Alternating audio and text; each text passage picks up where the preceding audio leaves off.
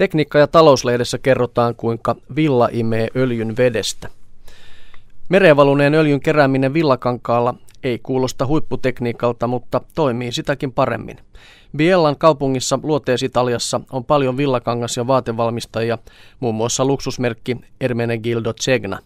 Jotkut kaupungin yrittäjistä ovat kuitenkin kehittäneet liikeidean, joka ei liity muotinäytöksiin tai kausimallistoihin, vaan siihen, että villa hylkii vettä ja imee öljyä ja kerää siksi tehokkaasti öljyä vedestä. Ajatusmenetelmästä syntyi Deepwater Horizon öljykatastrofin jälkeen. Kehittäjät uskovat, että uusi konsti olisi toiminut paremmin kuin puomit, kemikaalit ja muut Meksikonlahdella viime vuonna käytetyt keinot. Kutomateollisuuden koneita valmistava teknomekaniikka Bielese kokeili aiemmin tänä vuonna, miten rasvaisesta villasta kudottu pitkänukkainen kangas keräsi öljyä. Tulos oli erittäin hyvä.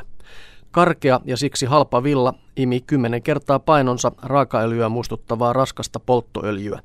Lisäksi kankaa voi käyttää uudelleen, kunhan öljy puristetaan siitä pois. Imukyky säilyi ennallaan vielä kaksitoista viidestätoista kahteenkymmeneen sekuntia kestäneen upotuksen jälkeenkin. Villa maksaa markkinoilla alle euron kilolta, joten öljy-yhtiölle lasku olisi pienehkö. Toisaalta sama raha olisi mukava tulonlisä villan tuottajille. Näin tekniikka ja talous. Tieteen Kuvalehti paljastaa vesiluteen peniksen meluavan kuin moottoripyörä. Pikkumalluaiset ovat luteisiin kuuluvia siivekkäitä, jotka sukeltelevat lammissa ja joissa etsimässä syötävää pohjamudasta. Samalla ne pitävät melkoista meteliä. Muutaman millimetrin pituiset ötökät saavat aikaan jopa yhdeksänkymmentäyhdeksän pilkku kaksi desibelin äänenvoimakkuuden. Samoihin lukemiin yltää esimerkiksi moottoripyörä tai sinfoniaorkesteri. Ennätyksellisen äänenvoimakkuuden tuottavat Micronectar soltsi-lajin koiraat hankaamalla penistään takaruumistaan vasten. Ne ovat kokoonsa suhteutettuna maailman äänekkäimpiä eläimiä. Naaraita kutsuvasta soitosta yhdeksänkymmentäyhdeksän prosenttia jää veden alle, mutta ääni erottuu ihmiskorvin myös rannalla, kertoo Tieteen Kuvalehti. Ja lopuksi Marjo Vuorinen Me Naiset-lehdessä kysyy, tarttuuko robotin nauru.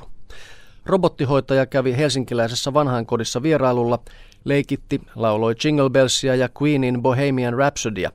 En ollut paikalla kuulemassa, mutta olisin kyllä halunnut, sillä nyt minua vähän kylmää. Olisiko aito kohtaaminen silmää vinkkaavan robotin kanssa muuttanut ensireaktiotani? Voiko robottia ylipäätään kohdata aidosti? Puhuvia leluja ja tehtaiden robotteja on nähty, mutta kun kovakuoriselta munamieheltä näyttävä olento ryhtyy leikittämään vanhuksia, elintoimintoni melkein pysähtyvät. Robotteja on jo käytetty syöttämiseen, mutta ne voisivat jakaa myös lääkkeitä, mitata kuumetta ja viedä potilaan tilasta viestiä lääkärille. Kun nämä hommat siirrettäisiin ylityöllistetyiltä hoitajilta roboteille, heille jäisi enemmän aikaa ihmisille ja hoitotyöhön. Se on sinänsä hyvä ajatus. Jos joutuisin olemaan sairaalassa muutaman päivän ja robotti hoitaisi ruokailuni tai lääkehuoltoni, ottaisin asian ehkä huumorin kannalta ja uteliain mielin, ellen olisi muuten kovin peloissani. Mutta jos olisin vakavasti sairas tai kuukausitolkulla vuodepotilaana, minua ei naurattaisi yhtään. Ainoasta laitoshoitoa rytmittävistä päivän kohokohdista huolehtisi robotti. Tai vaikka seisoisin vielä jaloillani, mutta kaliseva kone vetäisi meille vanhuksille muistipelejä ja muuta ajanvietettä, tuntisin ihmisarvoni olevan heiveröisellä pohjalla. Ihmiskorvaaja ehkä tietää nimeni, mutta ymmärtääkö se, että se olen juuri minä? Voisiko siihen oikeasti tykästyä? Tarttuuko sen nauru? Osaako se halata? Minua myös ihmetyttäisi, miksei kukaan ihminen halua puuhata kanssamme. Totta kai kokeilulla kurkataan tulevaisuuteen ja tarkoitus on hyvä. Vanhustenhoitoon on löydettävä ratkaisuja, mutta millaisia? Tulevaisuuden roboteilla on luultavasti lämpimät ja pehmeät kädet, mutta inhimillisiä olentoja niistä ei tule, vaikka niihin ajettaisiin millaisia tunneohjelmistoja.